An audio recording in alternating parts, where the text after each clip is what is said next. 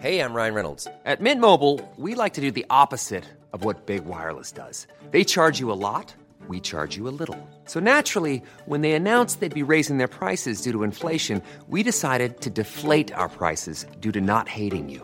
That's right. We're cutting the price of Mint Unlimited from $30 a month to just $15 a month. Give it a try at mintmobile.com slash switch. $45 upfront for three months plus taxes and fees. Promo rate for new customers for limited time. Unlimited more than 40 gigabytes per month. Slows. Full terms at mintmobile.com. Hola, ¿cómo estás? Te habla Víctor Hugo Manzanilla y quiero darte un anuncio súper rápido. Quiero invitarte a la semana del Expert Prenur. Es una semana de entrenamiento en el área de negocios y el emprendimiento que voy a estar dando desde el 20 de abril al 27 de abril de este año 2020. ¿ok? Te invito para que descubres cómo impulsar tu negocio una vez por todas y el método mediante el cual lograrás adquirir decisión, firmeza y claridad para ser tu propio jefe. Es totalmente gratuito y puedes registrarte desde ya yendo a emprendedorhoy.com.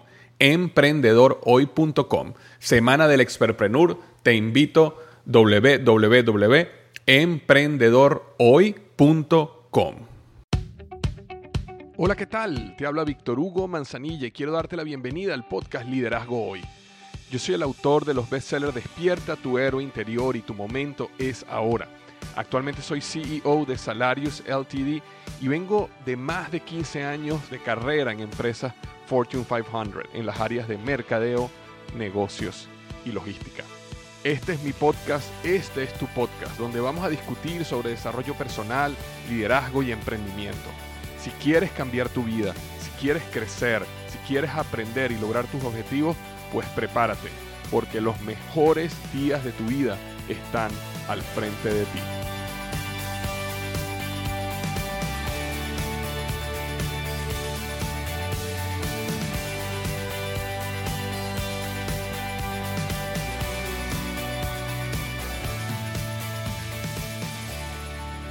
Hola, ¿qué tal? Bienvenido al episodio número 180 del podcast Liderazgo Hoy. Y el tema que vamos a estar discutiendo hoy es cómo lograr cambiar a otra persona para su propio bien, logrando transformación en otros, ¿ok?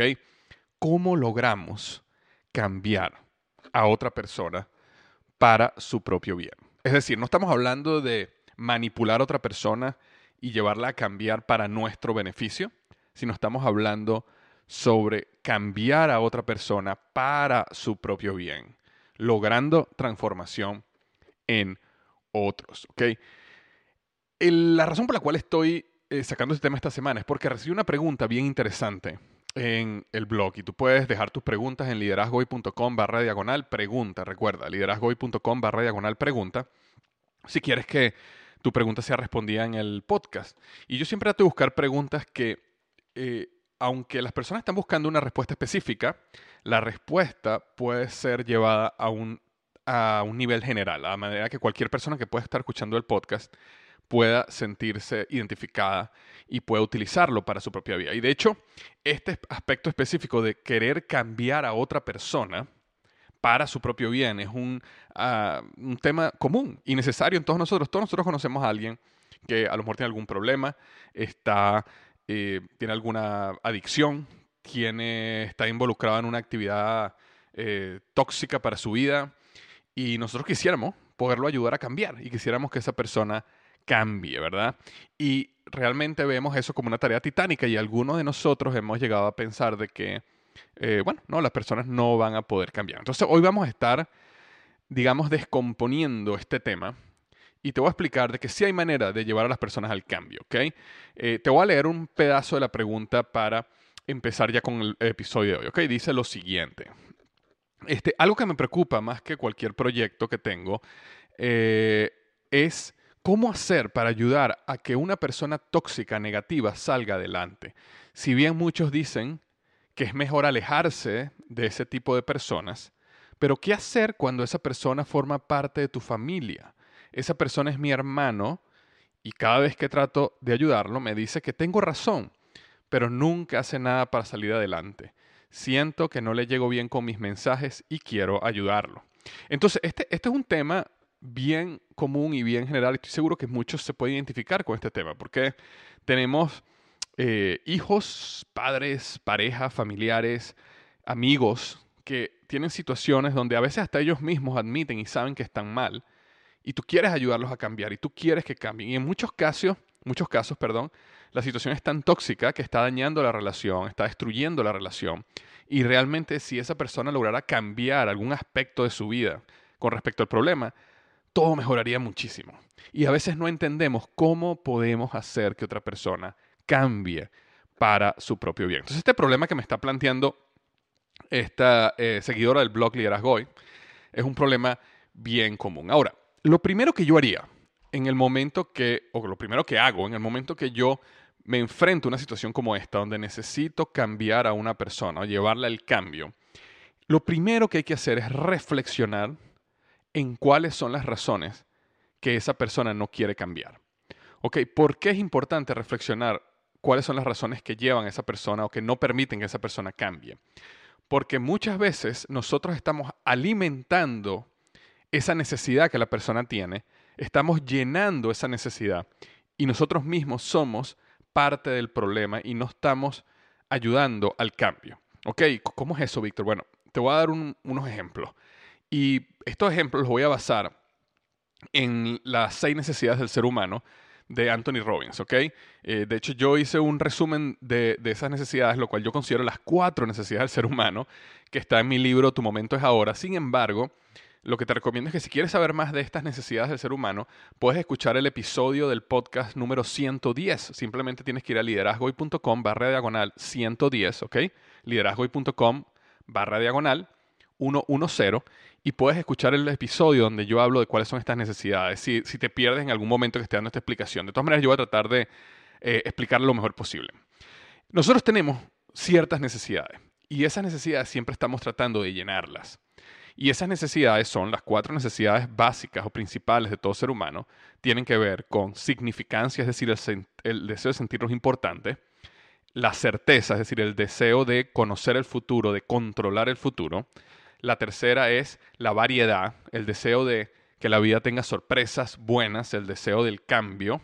Y la cuarta es la conexión y amor, es decir, el deseo de conectar, de, amar, de ser amado por otra persona, o no necesariamente por otra persona. Hay personas que llenan esta necesidad de conexión y amor con, por ejemplo, un, un animal, un perro, una mascota. Entonces, este, nosotros siempre estamos buscando llenar esas cuatro necesidades y tenemos maneras positivas de llenarla y maneras negativas de llenarla. Entonces, por dar un ejemplo sencillo, una persona que tiene una alta necesidad de significancia, es decir, de sentirse importante, puede llenarla de maneras positivas o negativas. Un ejemplo de una manera positiva es que la persona puede, ¿sabes? Estudiar, eh, eh, estudiar mucho, salir bien en la universidad o en el colegio, trabajar duramente por entrar a un buen trabajo, trabajar muy duro en el trabajo para llegar a ser el número uno, para crecer, para que lo asciendan, para llegar a ser director o presidente de una empresa. Entonces puede ser que la persona esté llenando esa necesidad de significancia, de sentirse importante, de que él es importante para la empresa, importante para su familia, importante para sus hijos, de una manera positiva. Es decir, pone mucho trabajo para llegar a ser alguien importante. Ahora, hay manera de llenar la significancia de manera negativa. ¿Cómo puede ser eso? Bueno, hundiendo a los demás. Es decir, yo puedo ser el más importante si hablo mal de los demás, si destruyo la reputación de los demás. Como dicen ese famoso cuento de que si tú quieres construir el edificio más grande de la ciudad, tienes dos opciones. O construyes el edificio más grande de la ciudad o destruyes todos los edificios alrededor.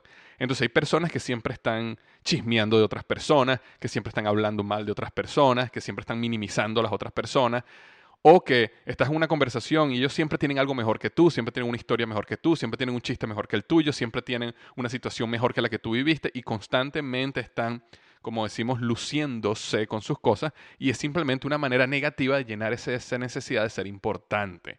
Entonces, para cada una de estas cuatro necesidades del ser humano, que son significancia, variedad, certeza y conexión y amor, nosotros podemos llenarlas de una manera positiva o de una manera negativa. Entonces, cuando una persona no quiere cambiar, probablemente la razón es que el no cambiar está llenando una de esas necesidades o varias.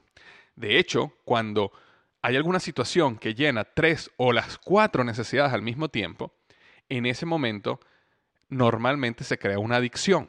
Y esa adicción es lo que hace muchas veces a las personas, aunque quieran cambiar, no pueden cambiar o, no, o deciden no cambiar porque esa situación está llenando sus necesidades. Ahora, ¿cómo es eso que algo negativo puede estar llenando esas necesidades? Y vamos a darte aquí unos ejemplos.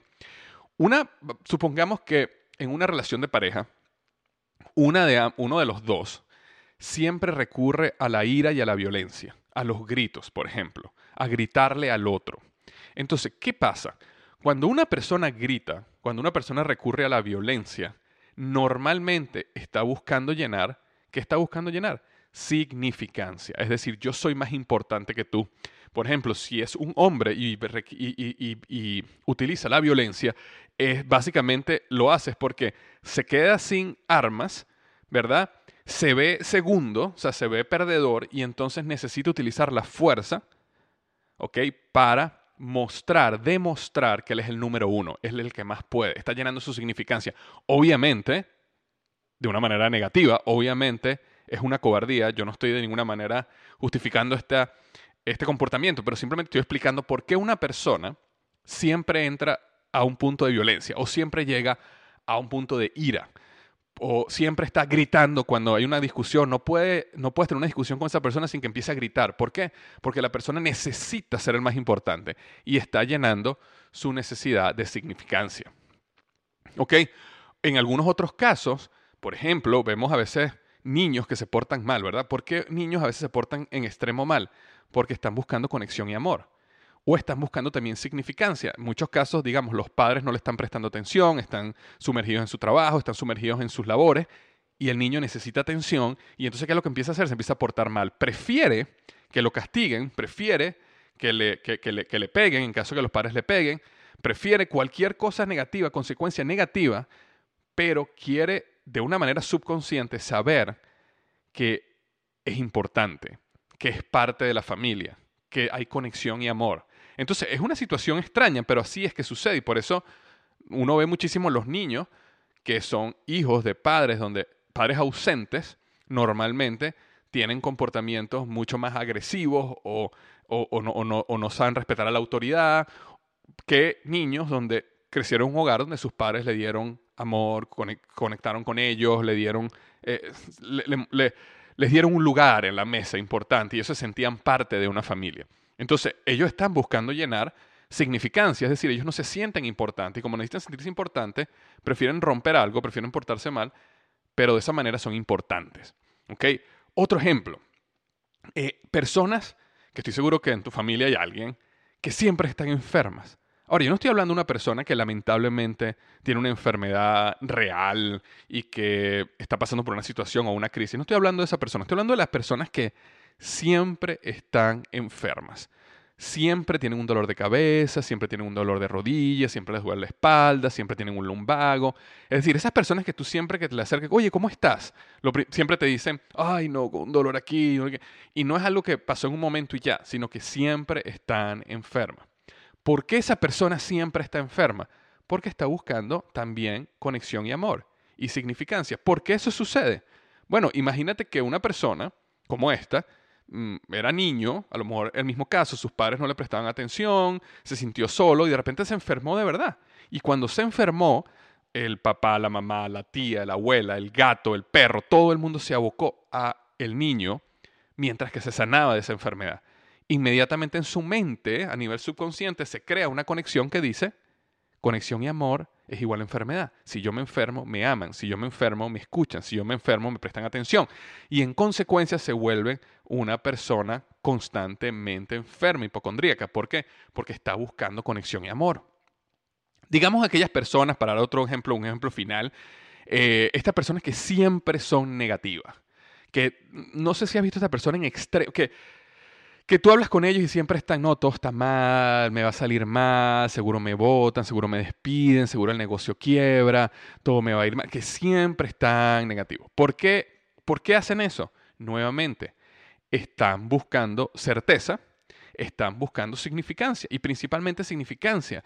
¿Por qué? Porque eh, alguna vez a lo mejor te has sentido triste, te has sentido solo, te has sentido que fracasaste en algún momento en tu vida, donde todos alguna vez hemos fracasado, y a lo mejor en ese momento donde fracasaste, donde te, caíste, te pusiste a llorar, vino gente y te amó en ese momento, vino gente y te, hizo, y te, dio cariño y conexión en ese momento. Y para muchos fuiste muy importante para ellos en ese momento duro, oscuro de tu vida.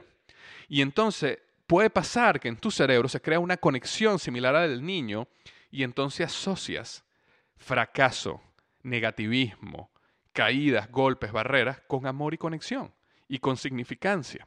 Y entonces las personas están buscando fracasar de manera subconsciente, ¿ok? No consciente, están buscando fracasar, están buscando que las cosas salgan mal, están buscando que el día sea feo, están buscando que todo les salga mal. ¿Por qué? Porque eso es lo que hace que su esposo o esposa, su madre, su padre, su amigo, les digan, ay, pobrecita, no te preocupes, todo va a salir bien, me pate un abrazo, vamos a invitarte un café, vamos a invitarte a comer para que te sientas mejor. Y entonces, esa, e, e, ese amor, conexión e importancia y significancia que le estás dando a la persona, lo que está haciendo es cementando más ese, negativismo, porque esa es la manera que la persona se nutre de la necesidad. Entonces, cuando una persona no quiere cambiar o sabe que necesita cambiar, pero no cambia, muchas veces puede ser que nosotros mismos, la familia, los amigos, estamos llenando la significancia, la certeza y la conexión y amor de la persona. Y la persona prefiere volver al dolor, prefiere volver a caer porque sabe que esa es la manera con que va a recibir conexión y amor. Entonces uno tiene que tener mucho cuidado con eso. Uno tiene que tener mucho cuidado de no dar lo que alimenta la necesidad negativa de la persona. ¿Ok? Entonces hay personas, por ejemplo, que me pasa también, que me llaman con, siempre tienen un drama, siempre tienen un problema, siempre hay un drama. Entonces, ¿qué pasa? La primera vez que yo hablo con ellos, los trato de ayudar, entiendo su situación, eh, entiendo el drama por el que están pasando, todos en algún momento de nuestra vida pasamos por problemas similares, pero cuando yo empiezo a notar que es un patrón, en ese momento ya yo no me involucro más en la conversación del drama. Es decir, cuando la persona me llama o se acerca a mí y me dice, no, que estoy pasando por esto, inmediatamente yo cambio la conversación. O inmediatamente le digo a la persona, oye, ahorita no puedo conversar contigo, tengo una llamada pendiente o tengo que hablar con otra persona. Obviamente, si eso es verdad. Este, y si no, simplemente le cambio el tema. Es decir, no me sumerjo en el drama. Entonces, si una persona me está hablando nuevamente de un drama, yo inmediatamente le puedo cambiar el tema como que, oye, ¿viste el partido de fútbol la semana pasada? ¿Qué te pareció? ¿Ok? ¿O qué vas a hacer mañana? Eh, pero trato de no ahondar más en el drama. ¿Por qué? Porque yo no quiero que la persona sienta, se, haya una conexión en su mente que diga, cuando yo veo a Víctor, este, si yo le cuento mis dramas, él me quiere. Él me escucha, yo soy importante para Él. Y entonces yo no quiero crear esa conexión. Entonces uno tiene que tener mucho cuidado y por eso uno tiene que saber un poquito de la psicología humana acá, para entender cuándo realmente la persona tiene un problema, un drama de verdad que le está pasando, realmente está en una situación, o cuándo es un patrón donde si yo lo escucho, si yo me sumerjo, si yo le doy atención, entonces más bien estoy cementando más el comportamiento. Entonces, eso es lo primero que hay que pensar y la primera parte que hay que reflexionar. ¿Ok? Y eso nos ayuda a entender a veces por qué es importante tomar decisiones duras, como por ejemplo cambiar un tema de conversación, decidir no escuchar a una persona con respecto a un tema, que ahondar en el tema. Sentimos que, que no la estoy ayudando. No, no, sí la estás ayudando. ¿Ok? Cuando crees que la estás ayudando, no la estás ayudando. Y cuando no crees que la estás ayudando, sí la estás ayudando. Porque no estás eh, llenando una necesidad negativa en la persona. ¿Ok? Entonces, ese, es el primer punto que quería hablar cuando hablamos de cambiar a otra persona para su propio bien. Y eh, fíjate que en el título del podcast yo dije para su propio bien. ¿Por qué? Porque cuando tú tratas de cambiar a una persona, y, yo ahorita voy a hablar de, de, un tema importantísimo en este proceso, si no es para su propio bien, entonces es manipulación. ¿Ok? Todo lo que yo voy a decir ahora, si no es para el bien de la persona, entonces es manipulación. Si tú tratas de cambiar a otra persona para que llene tus necesidades, entonces tú estás manipulando, estás siendo egoísta.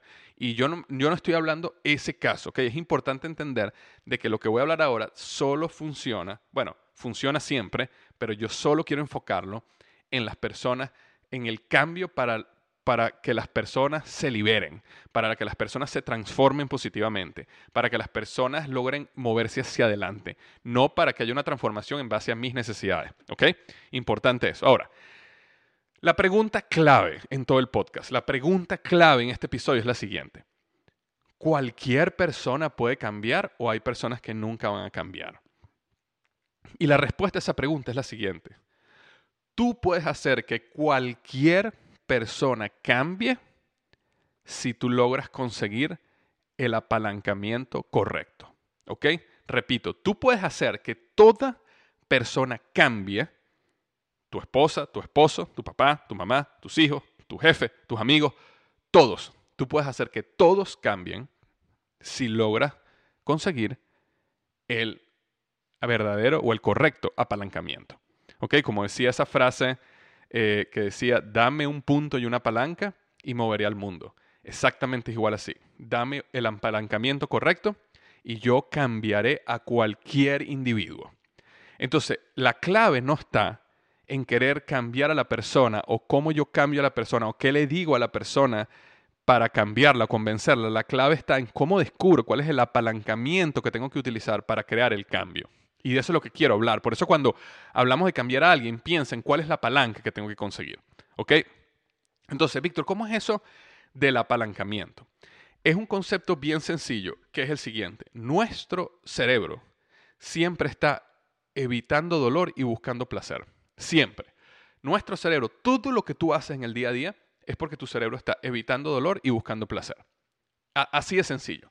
Si tú vas y tienes, te comprometes a hacer una dieta y estás caminando frente a una heladería y te provoca el helado, tu cerebro inmediatamente, ¿qué es lo que dice? Evitar el dolor y buscar el placer. ¿Cuál es el placer? El, helado. ¿Cuál es el dolor? Bueno, el dolor de pasar por enfrente de la heladería y no comértelo.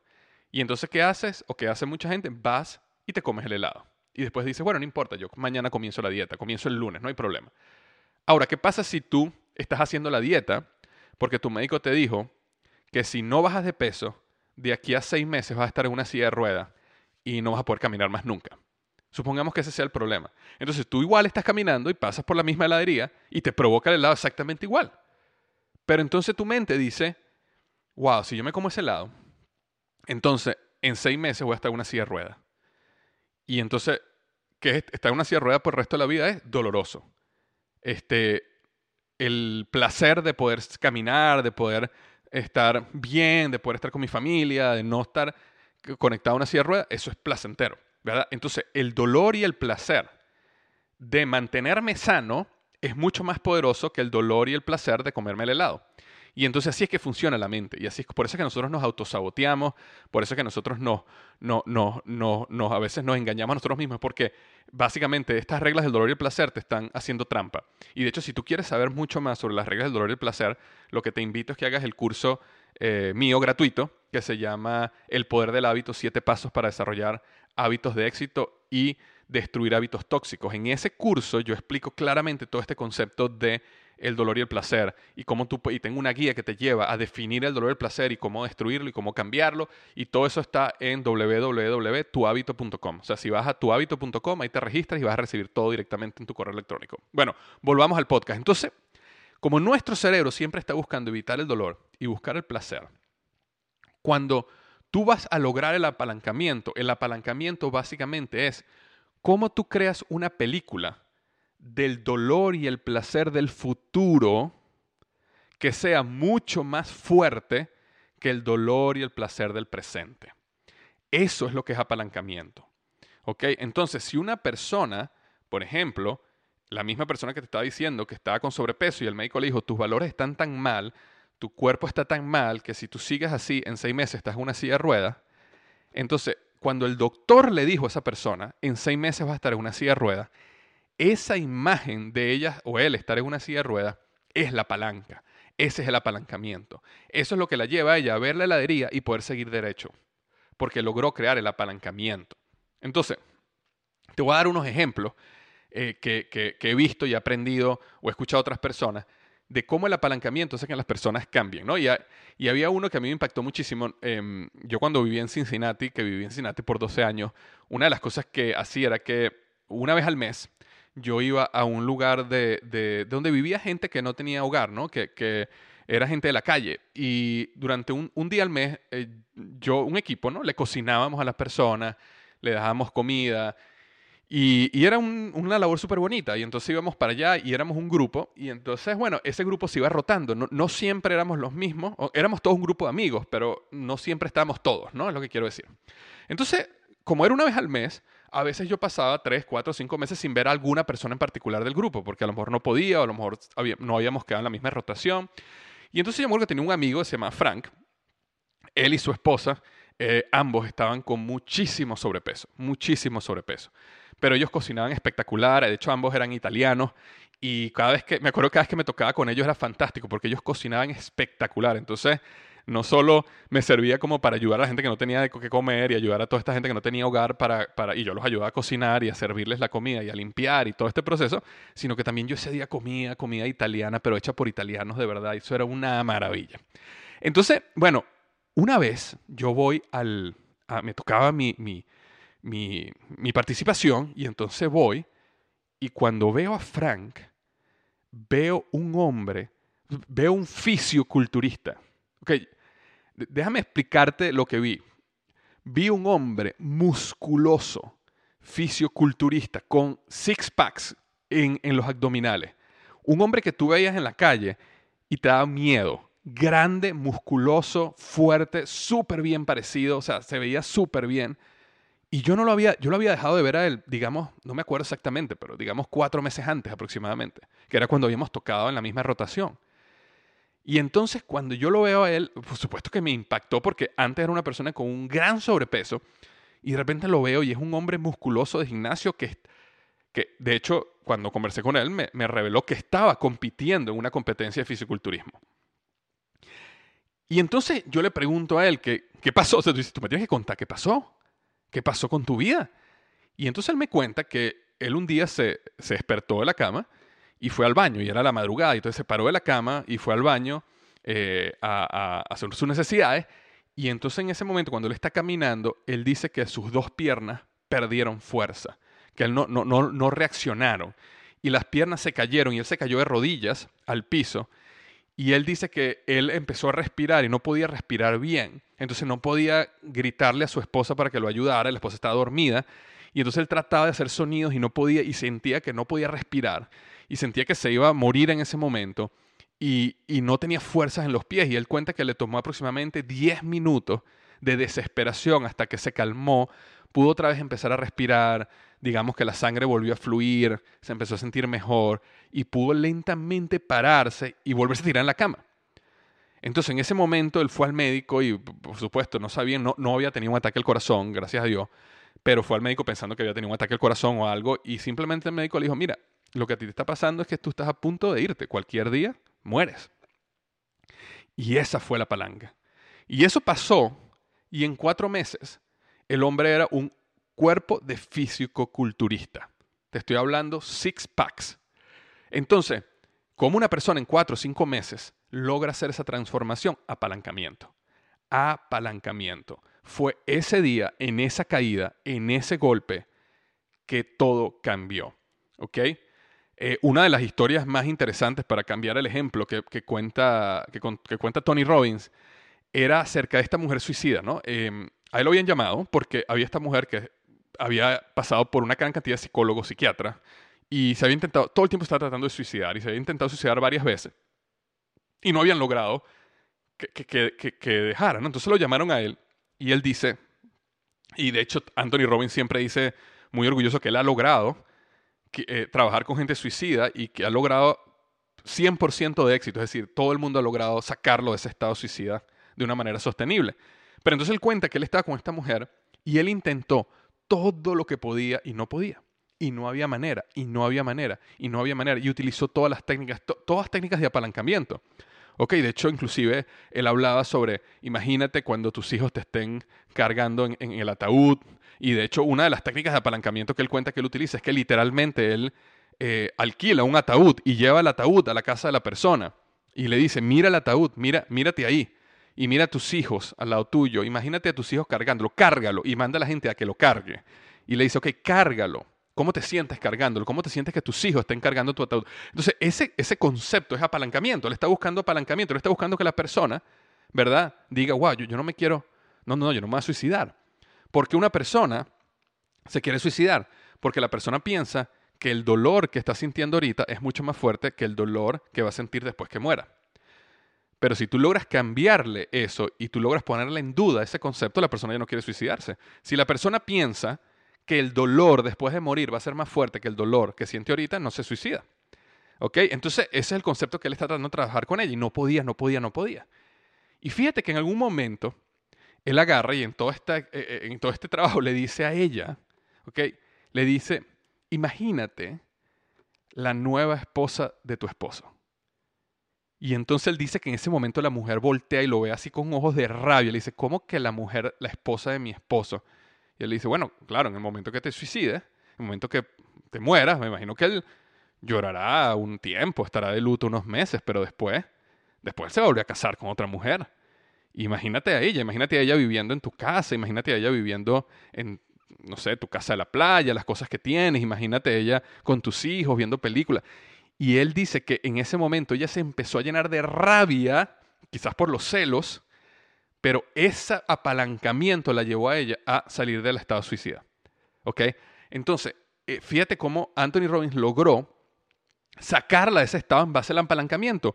No era convencerla de que, oye, tú tienes que vivir, tus hijos te quieren, sino era cómo creo yo un estado donde yo pueda apalancar para crear un cambio. ¿Ok?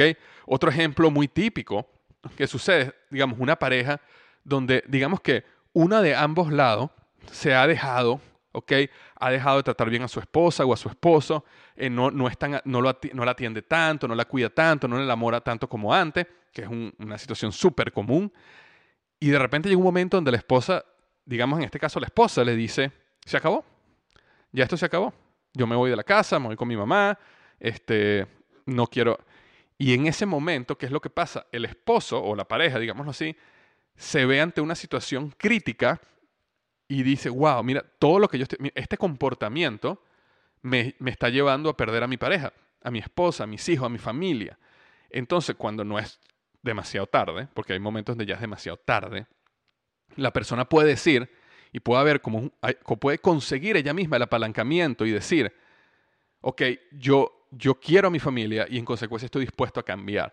Y realmente ocurre un cambio real en el, en el, en el largo plazo, ¿verdad? Que, que, es sostenido. ¿Por qué? Porque la persona, el apalancamiento fue muy fuerte. El apalancamiento fue, te quedas sin familia por tu, por tu comportamiento. Eh, me divorcio de ti por tu comportamiento. ¿ok? Y eso creó apalancamiento. Ahora, yo no estoy diciendo que una persona que está en problemas de pareja ahorita utilice esto como una regla manipuladora, que también sucede muchísimo, que las parejas, cada vez que tienen una pelea, van al punto, ok, nos, divorciamos, nos separamos. Yo no, estoy hablando de eso porque entonces ya entra en el punto de un poco de la manipulación, ok, utilizar la palanca como una manipulación. No, yo estoy hablando que hay momentos cuando es una decisión tomada, cuando es una decisión seria, puede ser que el hecho de que una persona se vaya, ok, y diga hasta aquí, o hasta que tú no dejes el alcohol, nosotros no volvemos. O hasta que tú no dejes las drogas, nosotros no volvemos. O hasta que tú no te comprometas bajo la con lealtad total a tu, a tu familia, nosotros no volvemos. Y entonces ese apalancamiento puede causar un cambio sostenido en las personas. Okay, entonces, este proceso de apalancamiento sucede desde cosas tan sencillas okay, y tan, digamos, eh, corto plazo y no sostenibles, como por ejemplo, mi hijo, eh, yo le puedo decir a él, oye, Benjamín, si no, si no arreglas tu cuarto y no te cepillas los dientes y no te comes todo el desayuno, entonces no vas a tener iPad hoy, no vas a poder jugar tus juegos en el iPad. Y entonces ese apalancamiento hace que él se comporte de una manera. Yo, yo entiendo que eso es un comportamiento temporal, no es que estoy logrando un cambio sostenido, pero la realidad es que si yo, si yo hago que él mantenga ese comportamiento día tras día, día tras día, día tras día, por año, se empieza a crear un hábito, se empieza a crear un patrón neuronal donde él ya sin necesidad de colocarle una regla, sin necesidad de amenazarlo con quitarle su iPad, él ya sabe que él se para, arregla su cama, eh, se cepilla los dientes, se come su desayuno y después es que puede empezar a jugar, por dar un ejemplo. Y entonces todos son patrones que vamos creando, pero eh, se nacen en base a un apalancamiento que uno crea. Entonces, desde algo tan sencillo como a un hijo hasta algo tan grande como una persona que está suicida, la manera de cambiar a alguien es lograr el apalancamiento. Entonces, en este caso de esta persona que me escribió, cuando me habla de mi hermano, eh, eh, que, quiere ayudarlo, pero que él, quiere cambiar, pero nunca cambia, puede ser que lo que está sucediendo es que, primero, a lo mejor ella misma o la familia misma está llenando la necesidad de significancia y conexión amor del hermano. Y por eso él nunca quiere cambiar, porque la están llenando y llenando y llenando en base a su mediocridad, en base a no salir del problema que tiene, que no sé cuál es, pero el, llenar la necesidad de significancia y conexión amor lo está manteniendo atado a ese problema. Y lo segundo es que no han conseguido el apalancamiento correcto. Y el apalancamiento correcto puede ser, o se logra normalmente, haciendo una foto del futuro. Y la foto del futuro puede ser o de mucho dolor o de mucho placer o ambos. ¿Ok? Tú puedes agarrar una persona que a lo mejor tiene una vida mediocre, tiene problemas de adicción eh, o simplemente no hace nada y pintarle una foto del futuro hermosa. Es decir, imagínate cuando tengas una familia, cuando tengas hijos, cuando tengas un ingreso eh, eh, de una manera constante, cuando crezcas, cuando puedas tener lo que tú sueñas y tú puedes llevarlo a través del placer, como también puedes lograr el apalancamiento a través del dolor. Es decir, imagínate así, dentro de 60 años, dentro de 40 años, imagínate que no tienes familia, no tienes, mm, estás solo, este, yo no estoy a tu lado, más. imagínate que tus hijos, suponiendo que tuviera hijos, tus hijos ya no quieren estar contigo, es más, como yo te dejé y yo me casé con otra persona que se está comportando mucho mejor que tú, eh, te imaginas que tus hijos le digan papá a él y no a ti, o sea, todo ese tipo de creación de una visualización de un futuro dolorosa puede ayudar a crear el apalancamiento para cambiar a una persona, en este caso el hermano de la persona que me escribió. Entonces, eh, espero que te haya ayudado este episodio y eh, básicamente lo que yo busco acá es que tratemos de entender un poco el comportamiento humano, tratemos de entender un poco qué es lo que está manejando el comportamiento humano, que no es el consciente, sino es el subconsciente. Y el subconsciente, con esta necesidad de significancia, conexión y amor, certeza, eh, tú no lo vas a lograr cambiar en base a algo consciente, en base a convencerlo de una manera consciente de que él diga, ah, no, sí, yo, yo, yo es verdad, yo sé que fumar es malo. No, así no lo vas a lograr cambiar. No es un problema de teoría, no es un problema de conocimiento. Es un problema de psicología. Y como tal, tienes que tratarlo como un problema de psicología. Entonces tienes que entender las necesidades básicas del ser humano, entender cuál necesidad se está llenando en base a ese comportamiento negativo y luego tienes que apalancarte en base a una visualización futura, bien sea con mucho placer o con mucho dolor o con ambas. ¿Ok? Bueno, espero que este episodio te haya sido útil. Te mando un abrazo grande, que tengas una magnífica semana y recuerda, los mejores días de tu vida están al frente de ti.